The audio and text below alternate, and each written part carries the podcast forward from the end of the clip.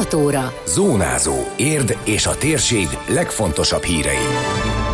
900 adag melegételt osztottak ki a városban a hétvégén, végső búcsút vettek Ágó Mátyástól, Érd korábbi főépítészétől, tiszteletbeli fekete övvel ismerték el a karate érdi meghonosítójának munkáját. Ez a Zónázó, az Érdefem 113 hírmagazinja. A térség legfontosabb hírei Szabó Beátától.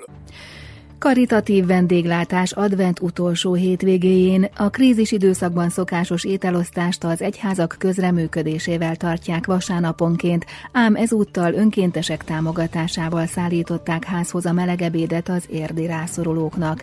Néhány héján 100 címre vitték ki a 350 adag bácskai rizses húst, de friss kenyér, csokoládé és szaloncukor is került a csomagokba.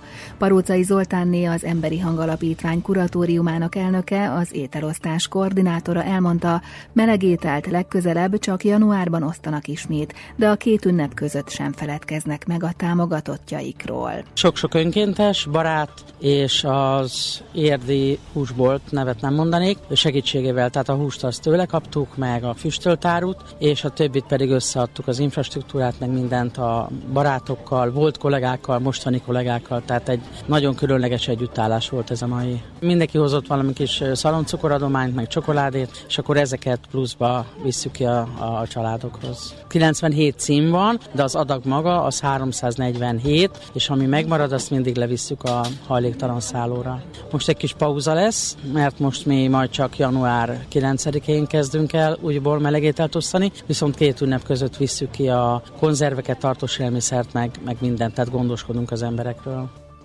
Mint az érd most beszámolójából kiderül, az egyik alapítvány cipős dobozos ajándékokkal érkezett, ezeket az ebéddel együtt szállították ki gyermekes családokhoz. Előző nap az Érdés környéke Horgász Egyesület halászlét osztott a város lakóinak a Szepes Gyula Művelődési Központ előtt, mint 19 éve mindig a karácsony előtti napokban. Az első években 50 adaggal készültek, szombaton 11-szer ennyit főztek, 145 kiló pontyból, tudtuk meg Berényi Andrásné elnöktől, de helyben fogyasztásra nem volt lehetőség a járvány miatt, így miként tavaly is mindenkinek csomagolva adták át az ételt, támogatók jó volt voltából kenyérrel és beiglivel együtt. Hosszú sorban várták az emberek, hogy kaphassanak az érdi halászléből. Először csak egy olyan 50 fős társaság gyűlt össze, aztán ez évről évre fejlődött. Hát körülbelül 3-4 éve már elérte a 400 főt, és azóta most már ennyivel több. Van, hogy Budapestről is érkeznek, meg a környező településekről is egy-egy adag halászlét elfogyasztani, mert ugye régebben, amíg nem volt még ez a vírusos helyzet, addig itt középen meg volt terítve, itt helyben lehetett elfogyasztani. Zenekar volt élőzenével, és akkor itt, itt helyben elfogyasztották egy kis beszélgetéssel, tehát ez egy jó program volt. Most sajnos már csak így tudjuk megszervezni, hogy elviterre. Természetesen az a jobb halászlé, amiben mindenféle van, legalábbis az alaplébe többféle hal kerül. Jelenleg csak ponty van benne. Tésztát ugye nem főztünk hozzá, mert nem bajai halászlé, ez kifejezetten érdi halászlé. A szeretet lángja is világít a város adventi koszorúján. A Földrajzi Múzeum kertjében tartották meg a negyedik gyertyagyújtást. A szél miatt elektromos gyertyát használtak, amit ezúttal egy kisfiú segítségével kapcsoltak fel. Az eseményen a Bolyki Balázs Szólent Gospel kórus koncertje tette még ünnepibbé a hangulatot. Megtelt a kocsiszín érdeklődőkkel, akiket forralt borral, teával, süteménnyel is megvendégeltek. Csőzik László polgármester rövid köszöntőjében nevében reményét fejezte ki, hogy jövőre a koronavírus már nem befolyásolja az ünnepi készülődést és a karácsonyt. Eltemették Ágó Mátyást, Érd korábbi főépítésze december 3-án 66 éves korában hunyt el, szombaton az Ercsi úti köztemetőben kísérték utolsó útjára. A szertartáson Csőzik László polgármester mondott búcsú beszédet, egyebek között arról beszélt, hogy Ágó Mátyás építészként és polgárként is jól ismerte, kíváncsian figyelte és óvta Érd épített és természeti örökségét. Akinek abban a szerencsében volt része, hogy ismerhette őt, úgy gondolom soha nem fogja őt elfeledni. Életének 67. évében idő előtt hagyott el bennünket. Mátyás tőzsgyökeres érdi volt, és bár munkája hosszabb, rövidebb időre elszakított a városunktól, élete legnagyobb részét mégis a mi városunkban töltötte és érdet tartotta otthonának. Olyan ember volt, aki a régi idők üzenetét nem csupán értette, de másokkal is meg akarta osztani.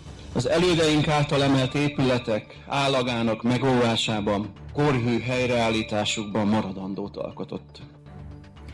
Köszönet karácsony alkalmából az Érdés térsége hulladékkezelő társaság dolgozóinak rendeztek karácsonyi ünnepséggel egybekötött estet, hogy megköszönjék egész éves munkájukat.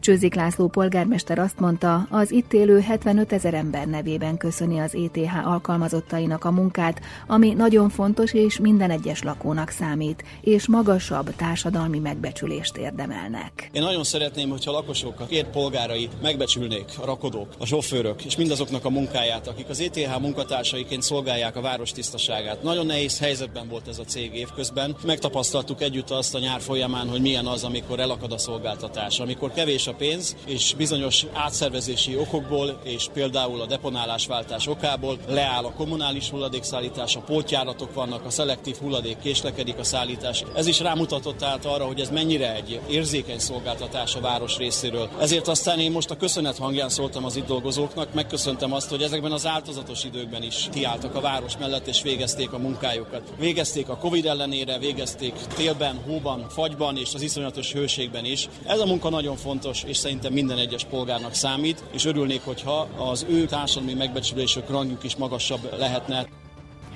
Összeférhetetlenségi eljárás indul Bács István korábbi alpolgármester ellen. Erről Tetlák Körs, az LMP elnökségi tagja számolt be sajtótájékoztatóján a közgyűlés után.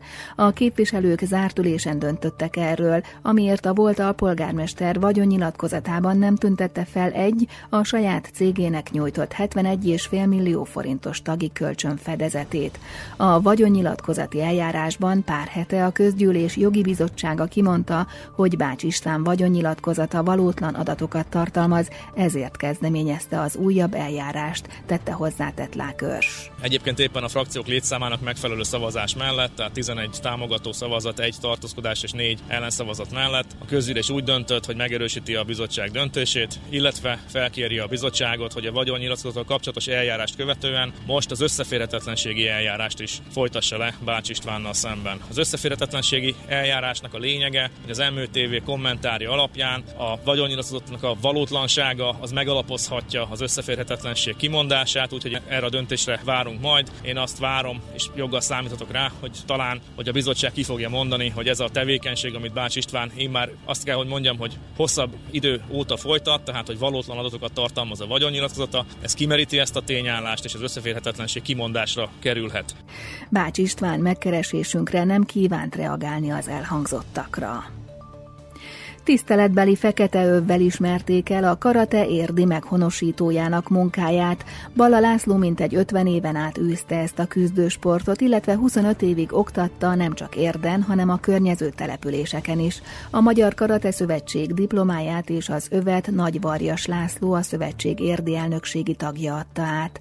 Balla László elmondta, judóval kezdte a pályafutását, később váltott karatéra. Én annak idején judóztam, és akkor, hogy elkezdődött ez a karate dolog, akkor én is beszálltam ide ebbe a karate dologba, és ott, ott kezdődött tulajdonképpen az egész, de abban az időben mindenki egységesen ezt a Sotokán karatét csinálta. Hát ez egy nemes gesztus, tehát megtiszteltek ebben, jól esik, mert igazából, ha azt veszük, majdnem egy 50 évig foglalkoztam én ebben. Úgyhogy itt a környékben végül is mindenhol tartottam edzést, annak idején Tárnokon, Sorskuton, Pusztazámoron, Téténybe, Budaörs Budaörsön, Érden, szinte majdnem minden iskolába, Diósdon, Szászalombattán, Ercsibe, tehát nagyon sok helyen, úgyhogy meghonosodjon a karate.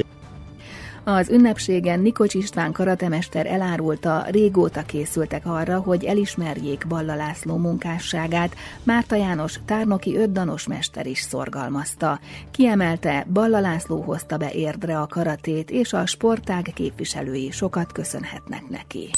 Időjárás. Többnyire napos, de szeles időre lehet készülni. Az ország nagy részén kevés lesz a felhő, legfeljebb elszórtan alakulhat ki hózápor, havas eső, a szél nagy területen megerősödik, a legmagasabb hőmérséklet 4 fok körül várható. Zónázó. Zónázó. Minden hétköznap azért efemen. Készült a médiatanás támogatásával a Magyar Média Mecenatúra program keretében.